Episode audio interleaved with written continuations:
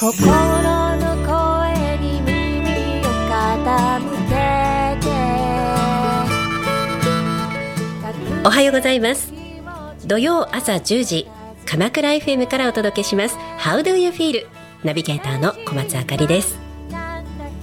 さあ2月スタートですね。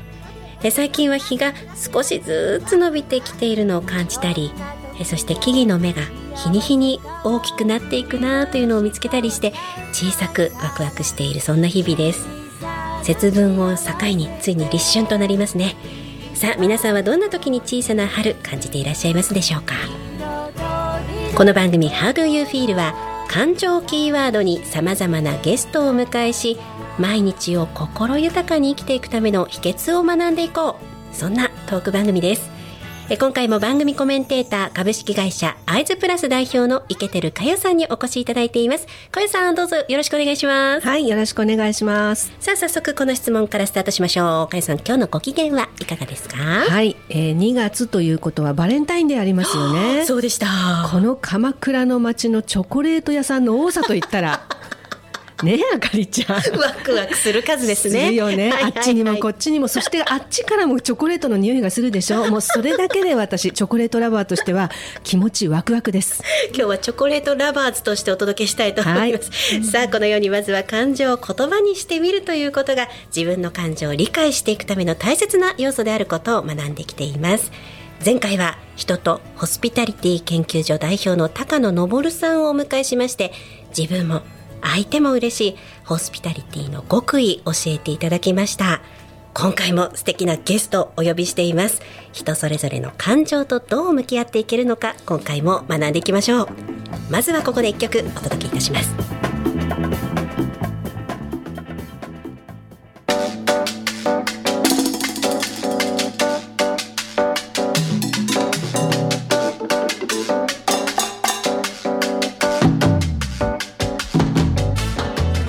土曜朝鎌倉 FM からお届けしています。How do you feel? 改めまして今日のゲストを早速ご紹介いたしましょう。今日のゲストは株式会社 TH デザイン代表三森智博さんにお越しいただいています。三森さんどうぞよろしくお願いいたします。よろしくお願いします。さあまずは早速ですけれどもプロフィールをご紹介させていただきます。三森智博さん1994年日立電子サービス株式会社に入社。当時花形と言われた大型汎用コンピュータのエンジニアとなりプロジェクトマネジメントを実践。2000年に営業部門に移動。100社以上の企業から大型プロジェクトを多数受注する中でお客様との関係構築 SE との信頼関係が非常に重要であることに気づき2010年より人材育成部門へ。その後は EQ エモーショナルインテリジェンスの研究を進め現在は株式会社 TH デザイン代表として企業向け人材育成コンサルティング組織デザインのほか教育における SEL 導入支援ラーニングファシリテーション研修などを行い多岐にわたりご活躍されていらっしゃいます。そんな日本の EQ 効果分析実践研究の第一人者三森さんに本日はお越しいただいております。三森さんどうぞよろしくお願いいたします。私にとってはみっちゃんです。みっちゃんです。急に近づきました、はい。みっちゃんどうぞよろしくお願いしお願いしまます。すもう今回第一人者でいらっしゃるんですねそうなんですよ、ね。はいこの EQ っていうものが、まず何なんだろうという方もたくさんいらっしゃると思うんで、ここからまず三森さんにお話しいただければなと思うんですが、なるほど。みっちいいですか？ありがとうございます。お願いいたします。あの人にはまあ感情エモーションってあると思うんですけどあの今までは僕たちってこうそれを無視して仕事とかってどっちかってこうロジカルに仕事しなさいとかやってきたと思うんだけどだんだんとそれだけだとうまくいかないみたいなことが見えてきてると思うんですよねでその中であの人とうまくやり取りができるってやっぱりこう人の気持ちが分かるとか自分の気持ちが調整できるとかっていう人がいろんな人をこう束ねることもできるしそのなんか素敵だなって言って人が寄ってくるから大きな仕事をやるのにこう力を発揮しやすかったりするんですよね。でそれを要はですね知的に感情を知的に活用していこうっていうのがまあ、EQ エモーショナルインテリジェンスっていうことかなと思うんですね。この EQ というものの第一人者というふうにまずはご紹介させていただいてますがキャリアスタートエンジニアなんですね三森さんそうなんですよ。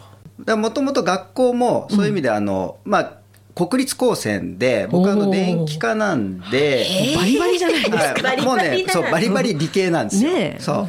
だからねあのよく池照さんとも話すんですけど、僕あの学生とか社会人になりたてのエンジニアの頃ってあのね愛とか恋だとか話したら時間の無駄だと思ってた え、思ってたの？思ってた。あ、そうなの？そう。だって見えないしうーん。分かんないしそれに対してなんかこういろいろ語ることが何なんだと。へえ。そこから、まあ、こう仕事し始めると、なんだろうな、こう技術だけだ、技術が高いだけじゃうまくいかないことっていっぱいああって、えー、え、みっちゃんでもうまくいかないことがいっぱいあった。いっぱいありました。めちゃめちゃありましたね。え、愛とか恋とか以外に？い以外に、以外に、以外に、本当に。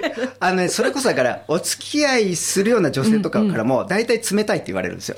すべて理屈でうん、デートの時間とか全部中身が決まるから。へえ、あ、それだから EQ、ビフォー EQ ってことそう。ね。こういうの楽し今日ちょっとこれ聞きたいね。ビフォー EQ とアフター EQ って面白いですねこのエンジニアがどう変わってんの？で、あの、なんかね、エンジニアしてたんだけど、新しいプロジェクトのメンバーだったんですよ。それがうまくいったから、どうもね、会社が勘違いして営業できるんじゃないかって 思われて、営業に移動になったんですよ。へえ。そう。そこから、なんていうかな、人付き合いをやらないとうまくいかないっていう問題に直面するわけです。なるほど。論理的だけでは、はい女性も、あの、お客さんもなかなか思うようにはならなかったと。ならなかったと。なるほど。愛とか恋だけじゃなかったと。はい。そういうことですね。三森さん営業職になったっていうのは希望じゃないんですね、希望じゃないんですよたまたまなんですたまたま。へえじゃあそこからやっぱり人っていうのが入ってきてるんですね、三森さんのそうですね。まあ、システムを売ってたんで、IT の。理屈ではこうやってやった方がいいってあるわけなんだけど、お客さんがそれだと納得してくんなくて、イエスって言ってくんないんですよ。何なんだっていう、もうモヤモヤばっかりでしたね。で、上司に相談したら、いや、それはっていう気持ちに配慮してないって言われて、何それ？みたいになるわけですね。こっちは正しいことしか言ってないのに、みたいな。うまくいかない。なることはよく起きたと。はあ面白いですね面白いでもこのエンジニアだからこそのこの気持ちを理屈で理解していきたいみたいなところはちょっと感じられますよね。そうなんですよ。最初の頃その理屈で言ったけどうまくいかなかったところから、まあ上司の一言とかがあったりして、なんかね、本も読み漁ったりした。当時あの心理学の本とか。え、そうなんだ。でもそこでよく心理学に行きますね。人の気持ちとか心だったから、はいはいなんかこう科学してるものってないのかと思って、なんかそういった本を読み漁ったんだけど、最初よくわかんなかったですよね。まあね、そうですよね。学術的な本を読むっていうことですよね、最初は。なんかねこう自分が実践して営業として売れるっていう状態と人に教えるってことは全く違うってまたこう問題に直面してで教えるためには教えるなんか武器がいると思ったんです。はいはいはい。で理屈っぽいからなんか理屈で そういうことを説明できないものかと思って。へでね過去にその読み漁った営業の時に読み漁った中に EQ って言葉がなんか記憶に残ってて。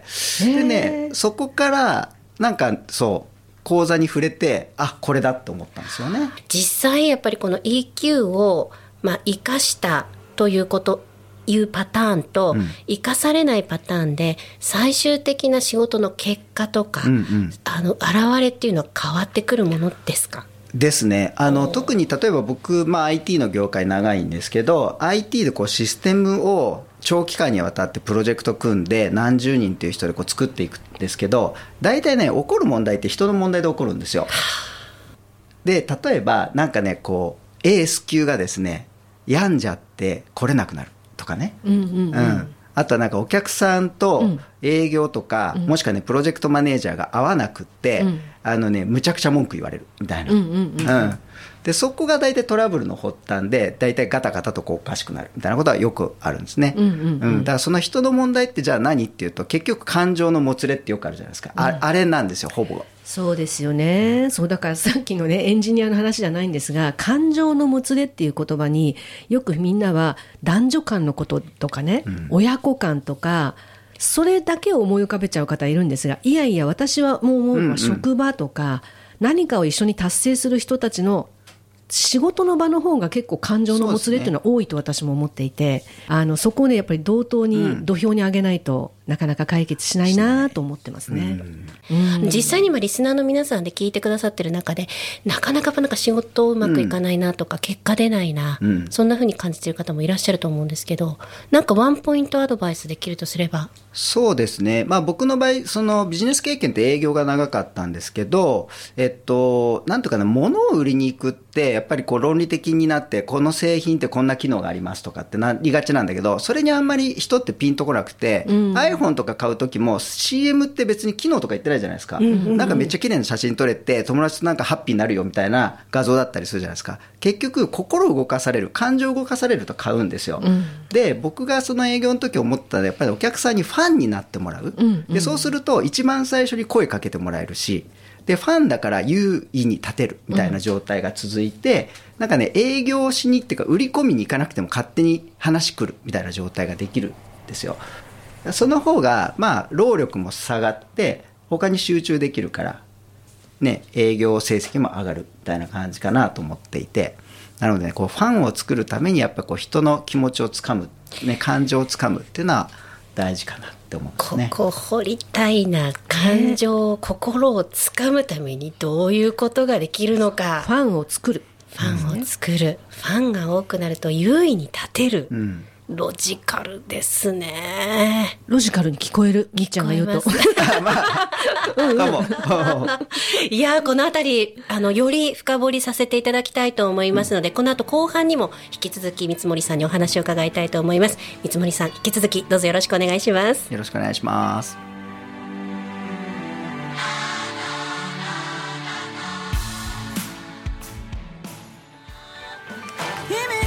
現在お送りしているのは愛でハピネスお届けしています。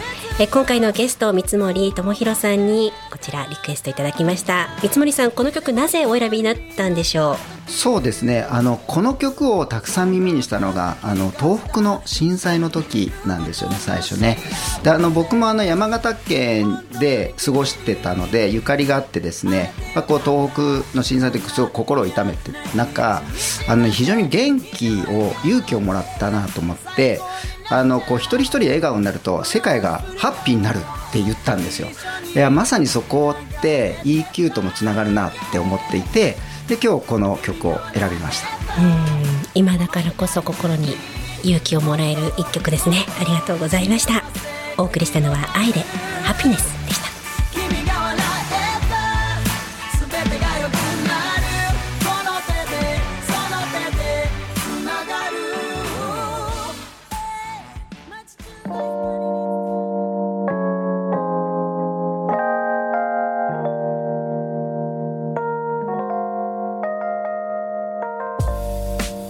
土曜朝鎌倉 FM からお届けしています。How do you feel? 改めまして今日のゲストは株式会社 TH デザイン代表三森智弘さんです。三森さん引き続きどうぞ後半もよろしくお願いします。よろしくお願いします。さあ後半はかゆさんにたくさんご質問いただこうかなと思います。かゆさんお願いします。はい、ありがとうございます。あの、みっちゃんのお話から、えーまあ、会社員だった頃に最終的には営業から、そして人材育成の仕事にね、会社で任命されたと。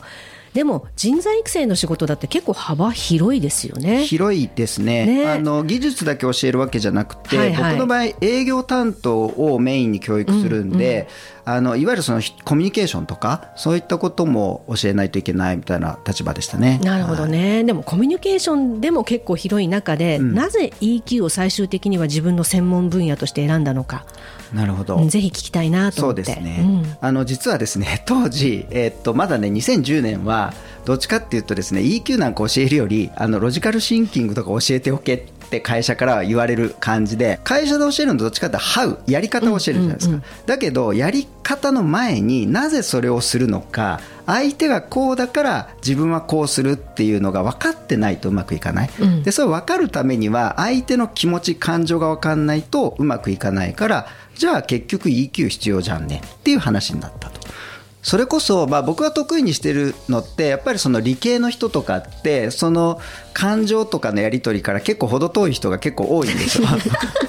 言っちゃうんだけど。うんまあ自分もそうだったんだけど。でそういう人たちに伝える時にじゃあ今感情って言葉があったじゃないですか。感情とは何かみたいなことから伝えて理解してもらうみたいな。例えば化学でいくとアミノ酸の一種だったりするわけ、はいはいは 脳内神経伝達物質だから、あとはこう電気信号出るってよく言われるじゃないですか。だから物理でいうと電気信号とかね。で社会学でいくと情報だったりするわけですよ、だからそうやって一個ずつこうやって説明していってで大事でしょ？みたいな話。い。なるほどね。ちゃんとこう分解して、あのー中身が何なのかをちゃんと見せてあげるっていうことね。はいはい。相手の興味とか、はいはい。好きなこととかに合わせてはい説明する、そそれまさに心を動かすってことなんですね。そうですね。人間ってやっぱ表情筋ってあって、うんうん。これって勝手に動く筋肉なんですよ。でそれは感情と紐づいてる脳の中のネットワークとしてはねっていうような話からしてだから出ちゃうんですよみたいな話とか出さないとうまくいかないんですよみたいなことをそこから理解していただくみたいなことをやる、なるほど。だから感情を伝えるにもある意味の論理性は必要だってことですよね。ねこにはね。へえ、うんこの表情って無意識レベルなんですね。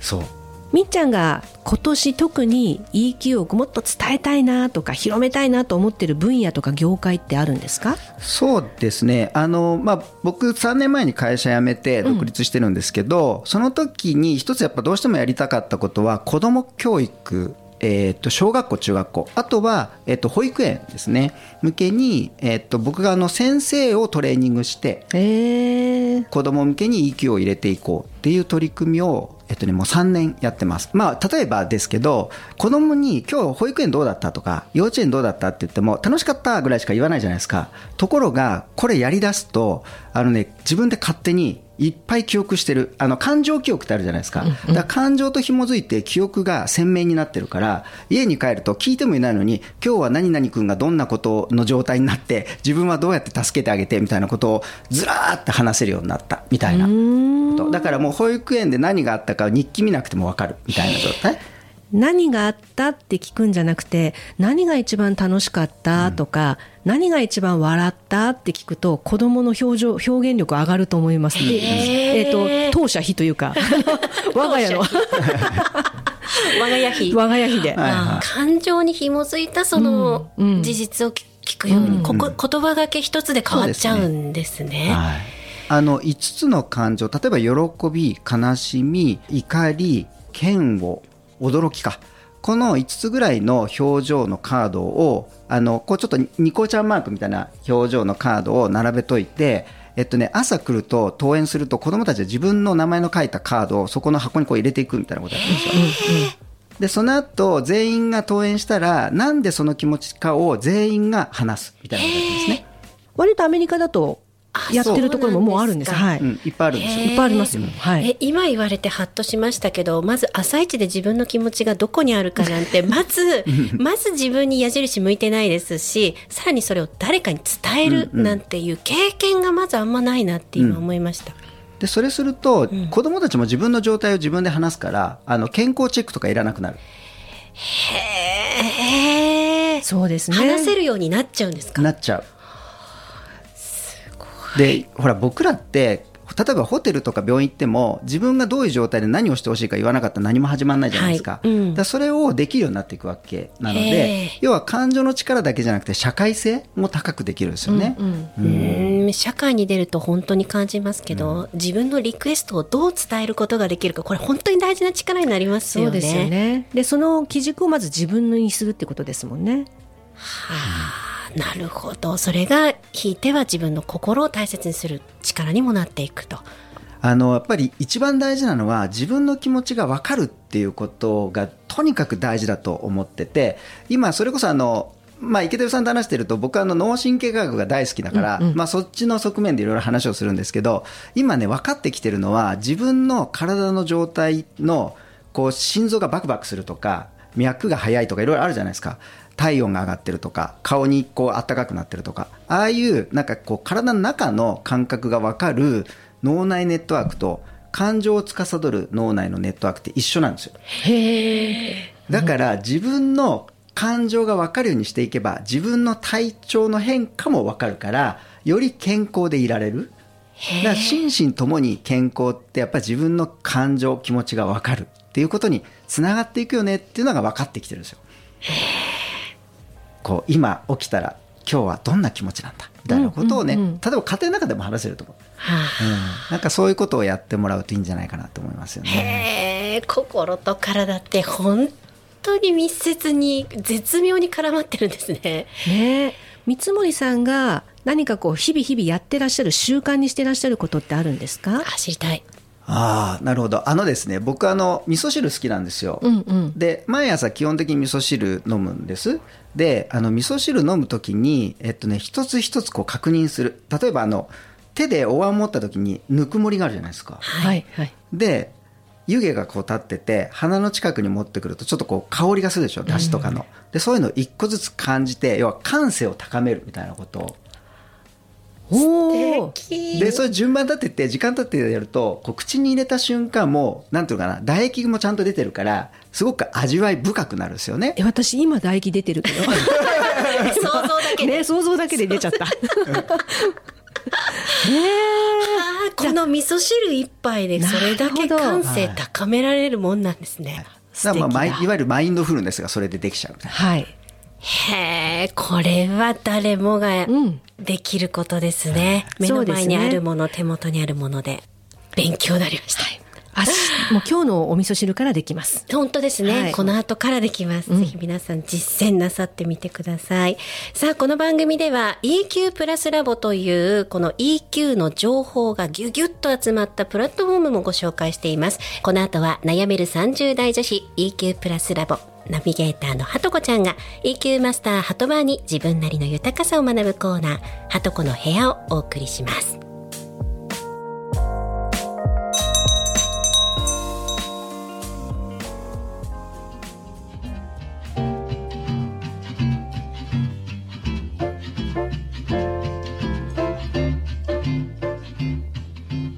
皆さん、おはようございます。はとこです。How do you feel? ご機嫌いかがですか？今日も EQ オウンドメディア EQ プラスラボのナビゲーターを務める私、はとこと EQ マスターのハトバーでこちらのコーナーをお送りいたします。今日もよろしくお願いします。今日はどんなお悩みが来てるの？今日はネガティブ思考から抜け出せないっていう学生さんからのお悩みです。まあ、ポジティブが良くて、ネガティブが悪いということではない。どちらも大切な自分のシグナルで、上手に感情を乗りこなすことが大切だよ。以前、番組のゲストに来てくれたマガラ先生が面白い表現をしておってな。自分で自分にブレーキをかける頭の中の存在をブロックちゃんと呼ぶんじゃ。なんかそうやって命名されると、私のブロックちゃんも可愛いものに思えてくるね。そうなんじゃよ。可愛いんじゃ、ブロックちゃんは。自分自身のことを大好きだから守ろうとしてくれる。本当にそれがやりたいのって聞いているんじゃ。ブロックちゃんが出てくるのは、自分が何かに挑戦していることの証なんじゃよ。まずは、やってみようかなと思った自分を認めてあげよう。何のためにやりたいの？これをやってどうなりたい？そういう先を見ることが大事じゃ。そうか。まずは自分のブロックちゃんに気づいてあげることだね。繰り返し出現するブロックちゃんから逃れるよりも仲良しになっちゃう。自分のブロックちゃんに名前をつけて認めてみるんじゃ。そして、本当にやりたいことが目の前にある時には、ブロックちゃんと決別する覚悟を持って臨むんじゃ。ネガティブ思考から抜け出したいっていう気持ちがあるなら、まずは自分にブレーキをかけているブロックちゃんに気づいて向き合ってみることが大切なんだね。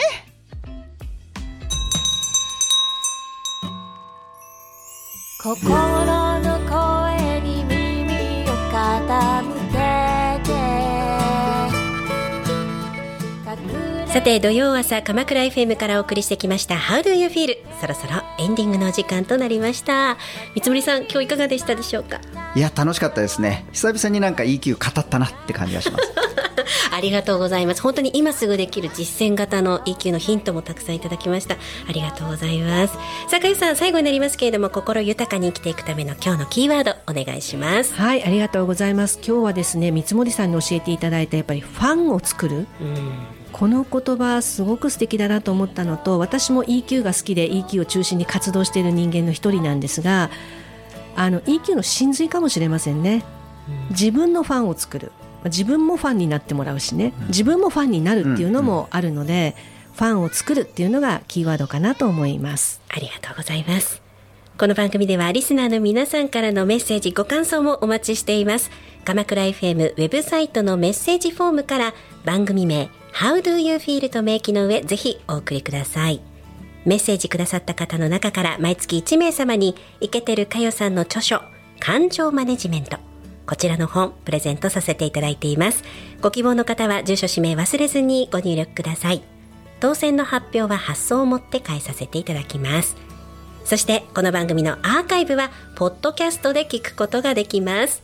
Spotify 公式ウェブサイトから How do you feel? で検索こちらもぜひご愛聴くださいさあ三森さん最後になりますけれどもぜひリスナーの皆様へ温かなメッセージをお願いいたしますはい。